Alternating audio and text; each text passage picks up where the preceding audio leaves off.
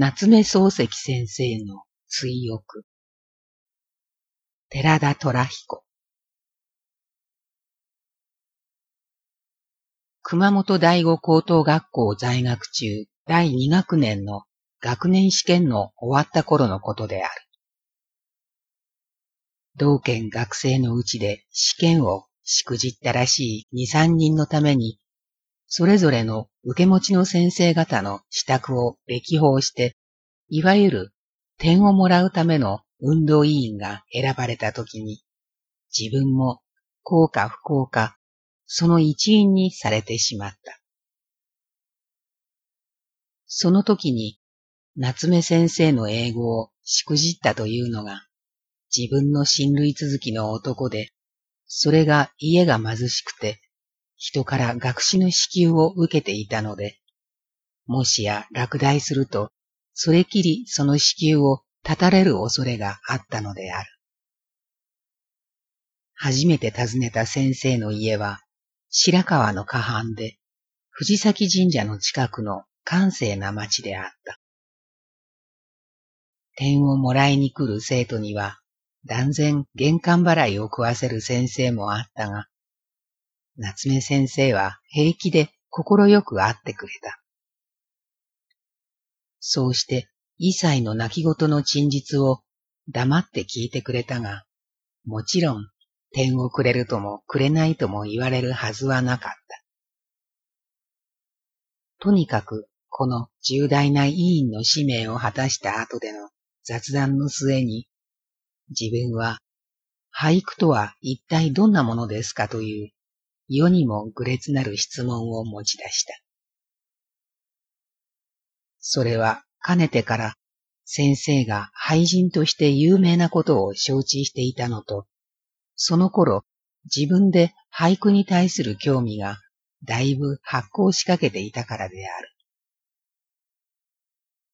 その時に先生の答えたことの要領が今でもはっきりと印象に残っている。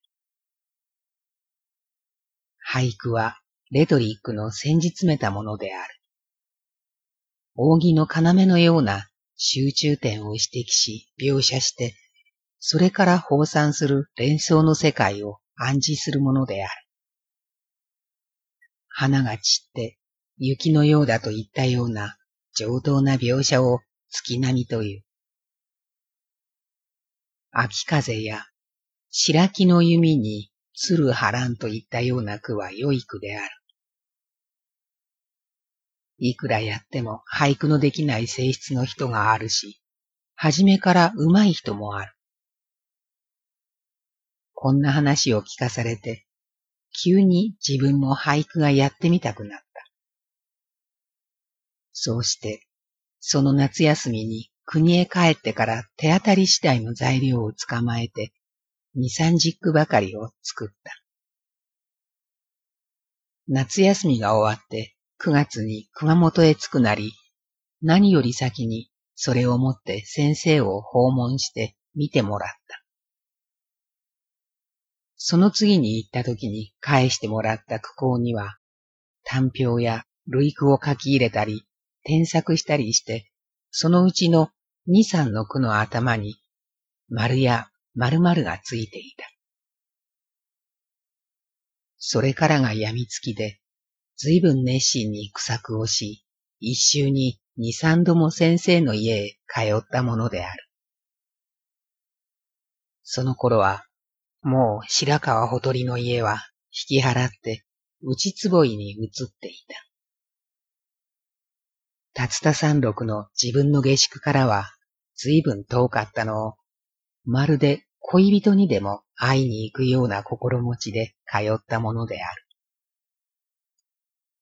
東向きの屋根のない門を入って、突き当たりの玄関の靴脱ぎ石は、横振りの雨に濡れるような状態であったような気がする。雨の日など、泥まみれの足を手ぬぐいでゴシゴシ拭いて上がるのはいいが、絹の座布団に座らされるのに気が引けた記憶がある。玄関の左に六畳ぐらいの座敷があり、その西隣が八畳ぐらいで、この二部屋が共通の縁側を越えて南側の庭に面していた。庭はほとんど何も植わっていない平庭で、前面の剣人寺垣の向こう側には畑があった。柿に絡んだ朝顔の鶴が冬になってもやっぱりガラガラになって残っていたようである。この六条が普通の応接間で、八条が今県書斎であったらしい。朝顔や手ぬぐいかけに這い登るという先生の句があったと思う。その手ぬぐいかけが六条の縁側にかかっていた。先生はいつも黒い羽織を着て淡然として正座していたように思う。結婚して間もなかった若い奥さんは黒ちりめんの紋付きを着て玄関に出てこられたこともあった。田舎者の自分の目には先生の家庭が随分端正で天下なもののように思われた。いつでも上等の生菓子を出された。美しくみずみずとした紅白のくず餅のようなものを先生が好きだと見えてよく呼ばれたものである。先生の持っていく苦行を、後には先生自身の苦行と一緒にして、正岡式のところへ送り、式がそれに詩を加えて返してくれた。そうして、そのうちからの若干句が、日本新聞第一ページ再下段左隅の俳句欄に載せられた。自分も先生の真似をしてその新聞を切り抜いては、紙袋の中に蓄えるのを楽しみにしていた。自分の書いたものが初めて活字になって現れたのが嬉しかったのである。当時自分の他に先生から俳句の教えを受けていた人々の中には、栗屋川千光、平川倉庫、蒲生四川、後の原医学博士らの書士があった。その連中で、運座というものを始め、はじめは先生の家でやっていたのが、後には他の家を借りてやったこともあった。時には先生と二人滞座で十分実句などを試みたこともある。そういう時、いかにも先生らしい盆走を飛び抜けた奇抜な句を連発して、そうして自分でもおかしがってくすくす笑われたこともあった。先生のお宅へ書生に置いてもらえないかという相談を持ち出したことがある。裏の物置なら空いているから来てみろと言って案内されたその部屋は、第一、畳が剥いであってゴミだらけで本当の物置になっていたので、すっかりしょげてしまって退却した。しかし、あの時、いいから入りますと言ったら、畳も敷いてきれいにしてくれたであったろうが、当時の自分にはその勇気がなかったのであった。その頃の先生の親しかった同僚教授方の中には、加納幸吉、奥太一郎、山川慎次郎らの書士がいたようである。二百十日に出てくる一人が奥士であるというのが定評になっているようである。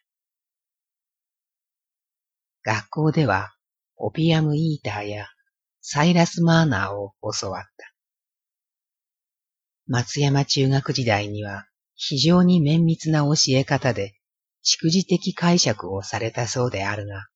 自分らの場合には、それとは反対に、むしろ達意を主とするやり方であった。先生がただすらすら音読していって、そうして、どうだ、わかったかといった風であった。そうかと思うと、文中の一節に関していろいろのコーテーションを黒板へ書くこともあった。試験の時にかつて先生の引用したホーマーの宿の数節を暗唱していたのをそっくり答案に書いて大いに得意になったこともあった。表情へ入ると、まず直帰の隠しから鎖も何もつかないニッケル側の時計を出して、そっと机の片隅へ乗せてから講義を始めた。何か少し込み入ったことについて、会心の説明をするときには、人差し指を伸ばして花柱の上へ少しハスカイに押し付ける癖があった。学生の中に質問好きの男がいて、根掘り葉掘りうるさく聞いていると、そんなことは君、書いた当人に聞いたってわかりゃしないよ、と言って撃退するのであった。当時の先生は、同窓の一部の人々には、大層怖い先生だったそうであるが、自分にはちっとも怖くない、最も親しい、懐かしい先生であったのである。課外講義として、主に文化の学生のために、朝7時から8時までオセロを講じていた。寒い自分であったと思うが、二階の窓から見ていると、黒のオーバーにくるまった先生が、正門から泳ぐような格好で急いで入ってくるのを、いや来た来たと言って、生やし立てるものもあった。黒のオーバーのボタンをきちんとはめて、なかなかハイカラで、スマートな風采であった。しかし、自宅にいて黒い羽織を着て寒そうに正座している先生は、なんとなくミトローシとでも言ったようなクラシカルな感じのするところもあった。初級に先生から郷里へ帰省中の自分によこされたハガキに、足を投げ出して仰向けに昼寝している人の姿を簡単な墨絵に描いて、それに俳句が一句書いてあった。なんとかで、狸の昼寝かなというのであった。狸のような顔に、ピンと先生のような髭を生やしてあった。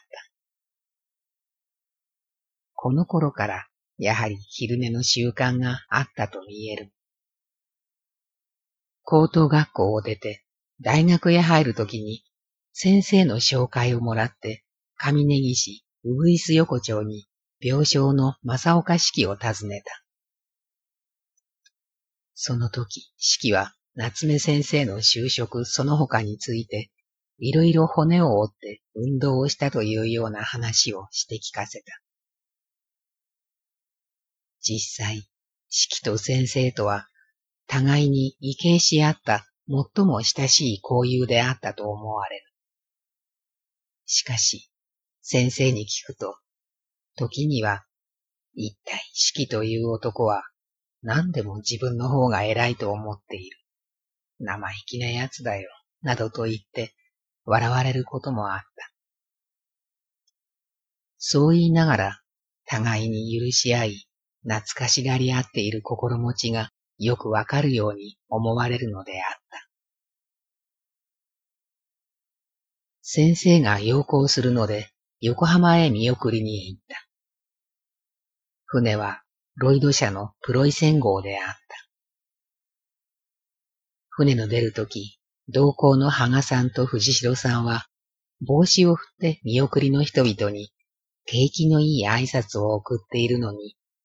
先生だけは一人少し離れた原則に持たれて、身動きもしないで、じっと鳩場を見下ろしていた。船が動き出すと同時に、奥さんが顔にハンケチを当てたのを見た。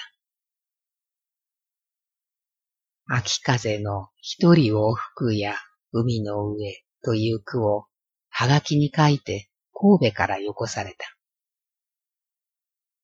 先生の留学中に自分は病気になって一年休学し、郷里の海岸で遊んでいたので、退屈任せに長たらしい手紙を書いては、ロンドンの先生に送った。そうして先生からの頼りの来るのを楽しみにしていた。病気が良くなって再び上京し、間もなく妻を亡くして本郷五丁目に下宿していた時に先生が記帳された。新橋駅、今の汐留へ迎えに行ったら、汽車から降りた先生がお嬢さんの顎に手をやって仰向かせてじっと見つめていたが、やがて手を離して不思議な微笑をされたことを思い出す。貴重当座の先生は、柳井町の奥さんの実家、中根支邸に家遇していた。自分の訪ねた時は、大きな木箱に書物のいっぱい詰まった荷がついて、土屋くんという人がそれを開けて本を取り出していた。その時、英国の美術館にある名画の写真をいろいろ見せられて、その中で好きなのを二三枚撮れと言われたので、レイノルズの女の子の絵や、ムリリョのマグダレナのマリアなどをもらった。先生の手カバンの中から白バラの増加が一束出てきた。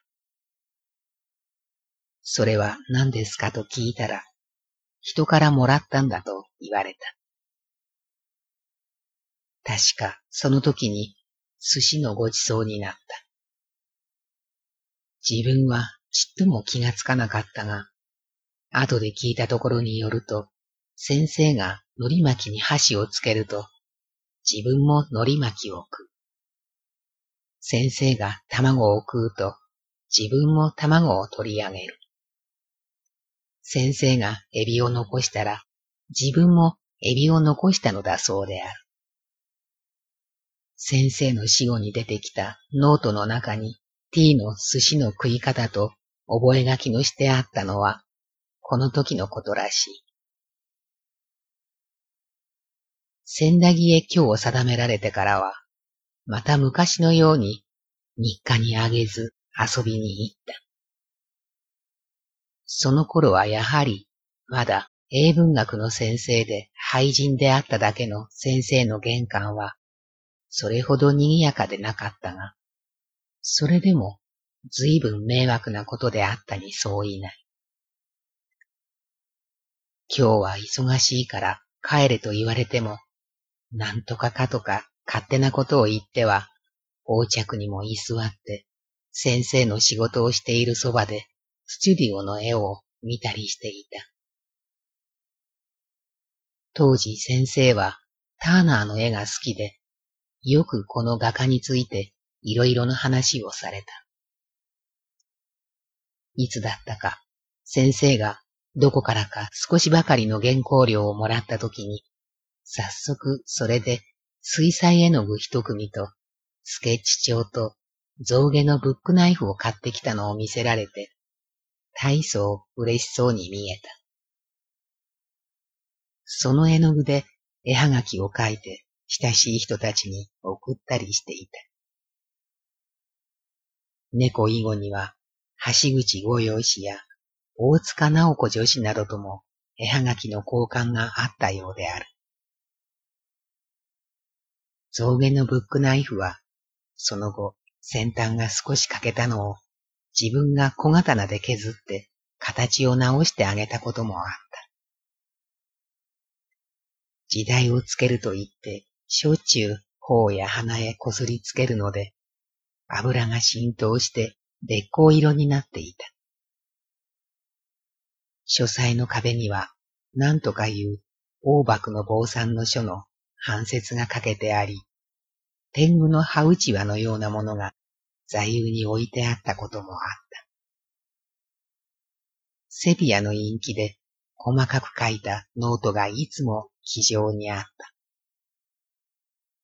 鈴木三重吉くん自我の横顔の影帽子が壁に貼ってあったこともある。誰かからもらったキュラソーの瓶の形と色を愛しながら、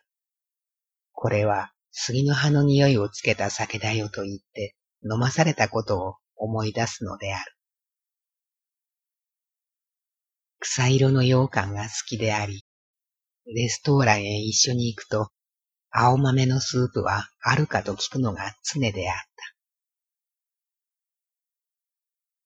た。我が輩は猫であるで、先生は一足飛びに有名になってしまった。ホトトギス関係の人々の文章会が時々先生のうちで開かれるようになった。先生の猫の続きを朗読するのは、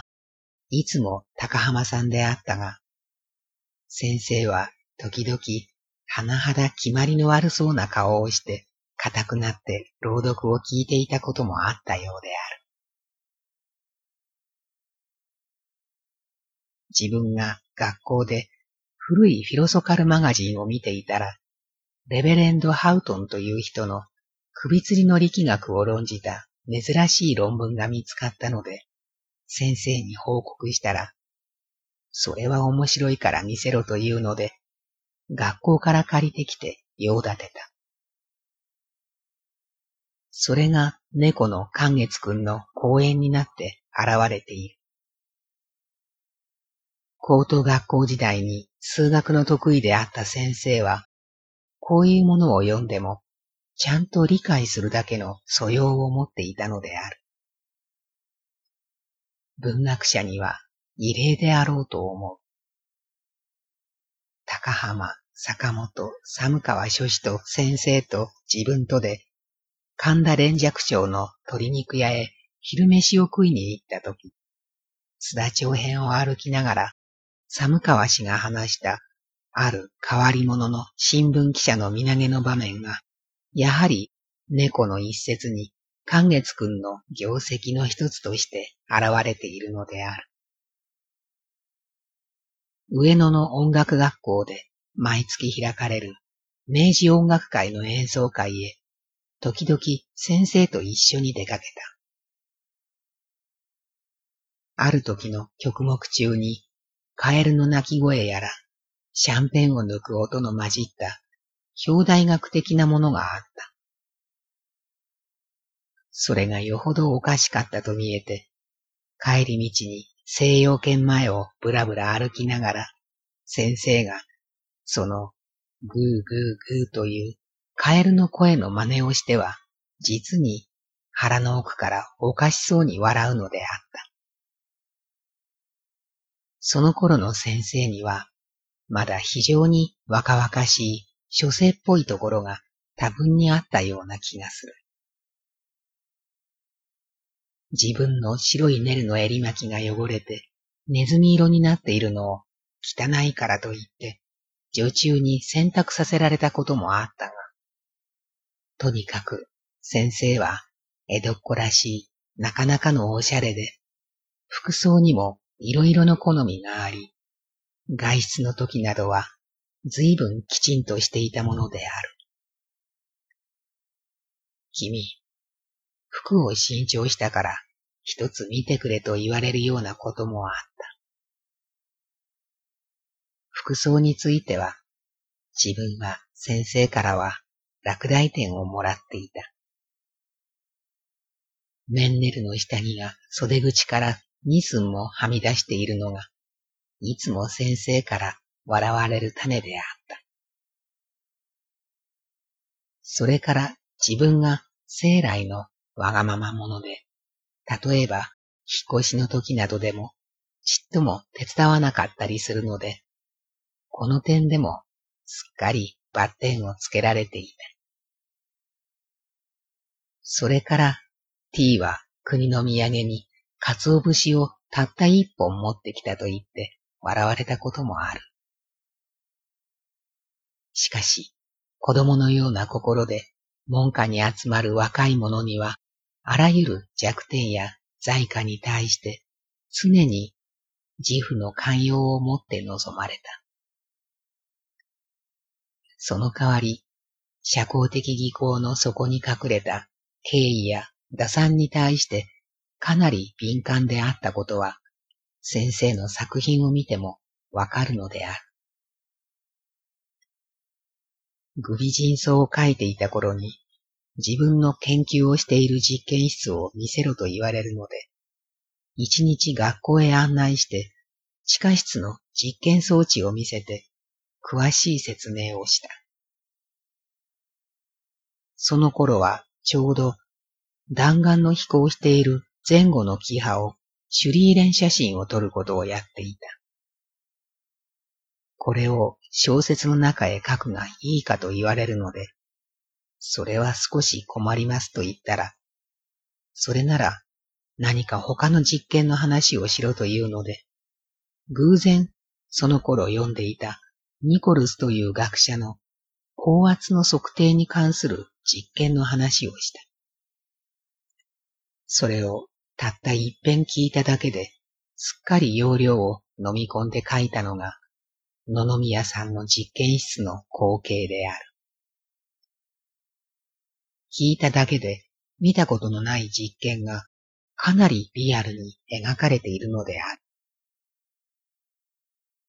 これも日本の文学者には珍しいと思う。これに限らず一般科学に対しては深い興味を持っていて、特に科学の方法論的方面の話をするのを喜ばれた。文学の科学的研究方法といったような大きなテーマが先生の頭の中に絶えず動いていたことは、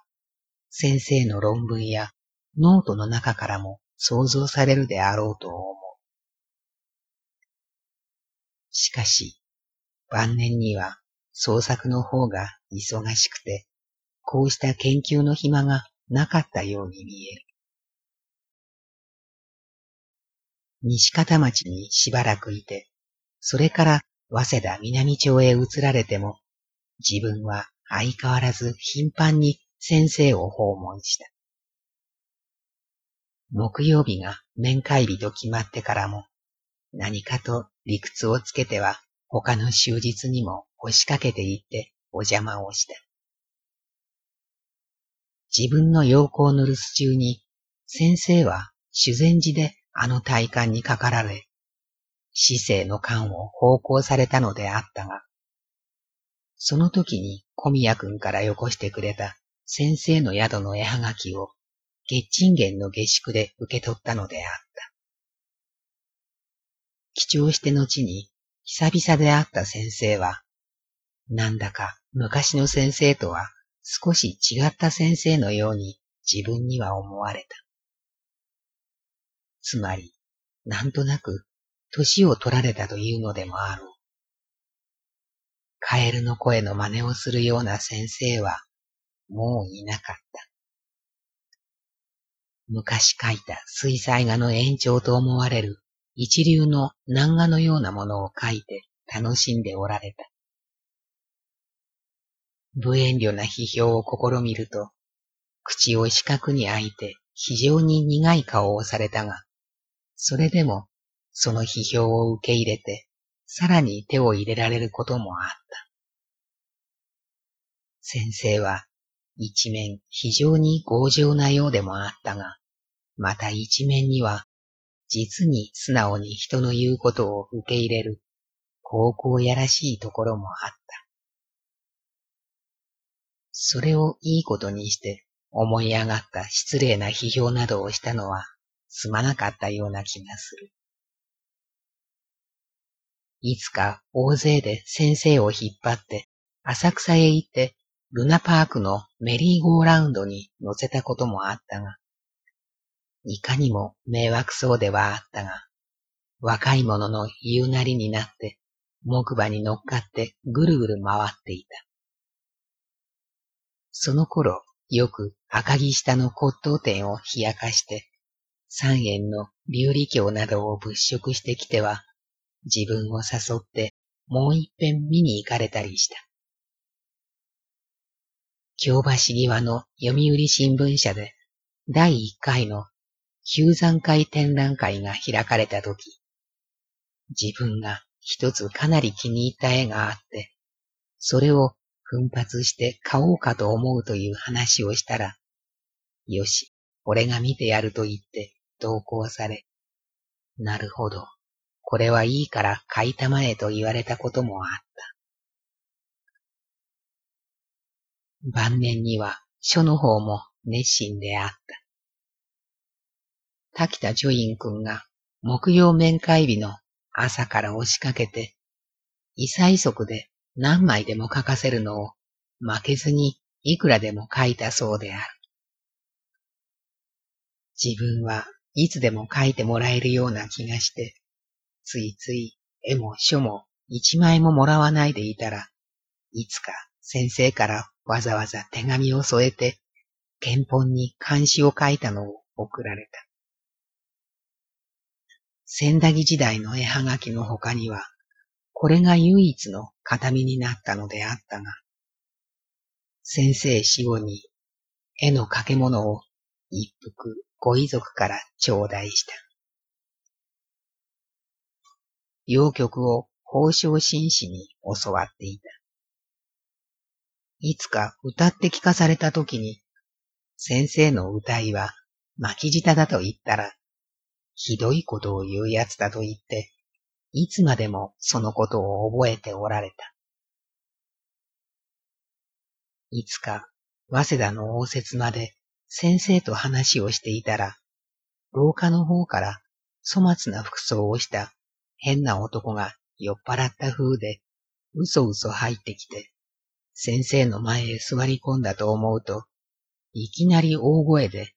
何かしら失礼な口調で罵り始めた。後で聞くと、それは M 君が連れてきた有名な過去の分子の王というのであった。連れてきた M 君は、この意外の光景にすっかり面食らって立ち往生をしたそうであるが、その時先生のこの水管に対する応答の態度が面白かった。相手の酔っ払いの巻き舌に対して、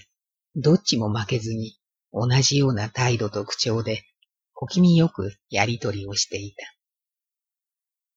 負け抜きの喫水の江戸っ子としての先生をこの時目前に見ることができたような気がするのであった。先生最後の体感の時は自分もちょうど同じような病気にかかって弱っていた。江戸川ほとりの花屋でベゴニアの鉢を求めてお見舞いに行った時は、もう面会を許されなかった。奥さんがその花を持って病室へ行ったら、一言、綺麗だなと言われたそうである。勝手の方の炉のそばで M 医師と話していたら、急に病室の方で苦しそうなうなり声が聞こえて、その時にまた多量の出血があったようであった。臨終には間に合わず、わざわざ飛んできてくれた K 君の最後の知らせに、人力に揺られて、早稲田まで行った。その途中で、車の前面の幌にはまったセルロイドの窓越しに見る街路の火が、妙にぼやけた星型に見え、それが不思議に物狂わしく踊り狂うように思われたのであった。先生からはいろいろなものを教えられた。俳句の技巧を教わったというだけではなくて、自然の美しさを自分自身の目で発見することを教わった。同じようにまた人間の心の中の真なるものと義なるものとを見分け、そうして真なるものを愛し、義なるものを憎むべきことを教えられた。しかし、自分の中にいる極端なエゴイストに言わせれば、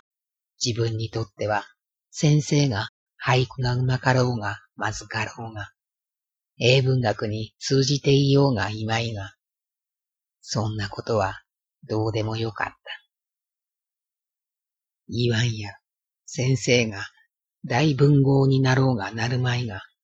そんなことは問題にも何もならなかった。むしろ先生がいつまでも名もないただの学校の先生であってくれた方が良かったのではないかというような気がするくらいである。先生が大化にならなかったら、少なくももっと長生きをされたであろうという気がするのである。いろいろな不幸のために心が重くなった時に、先生に会って話をしていると、心の重荷がいつの間にか軽くなっていた。不平や反問のために心の暗くなった時に、先生と相対していると、そういう心の国運がきれいに吹き払われ、新しい気分で自分の仕事に全力を注ぐことができた。先生というものの存在そのものが心の糧となり、意訳となるのであった。こういう不思議な影響は先生の中のどういうところから流れ出すのであったか。それを分析しうるほどに先生を客観することは問題であり、またしようとは思わない。カカの細道をたどって先生の門下に集まった多くの若い人々の心はおそらく皆自分と同じようなものであったろうと思われる。それで自分のここに書いたこの取り留めもない追憶が、さもさも自分だけで先生を独占していたかのように読者に見えるとすれば、それはおそらく他の多くの門下生の各自の偽らぬ心持ちを代表するものとして了解し、許してもらわれるべきだと思う。そういう同門下の人たちと先生没後の今日、時折何かの機会で顔を合わせるごとに感じる名状しがたい懐かしさの奥には、千駄木や早稲田の先生の家における昔の愉快な集会の記憶が背景となって隠れているであろう。記憶の悪い自分のこの追憶の記録には、おそらく時代の錯誤や事実の思い違いがいろいろあるであろうと思う。ただ、自分の主観の世界における先生の面影を自分としてはできるだけ忠実に書いてみたつもりであるが、学者として、作家として、また人間としての先生の面影を紹介するものとしては、あまりにも零細な枝葉の断片に過ぎないものである。これについては、ひたすらに読者並びに同門下諸見の寛容を祈る次第である。昭和七年十二月、俳句講座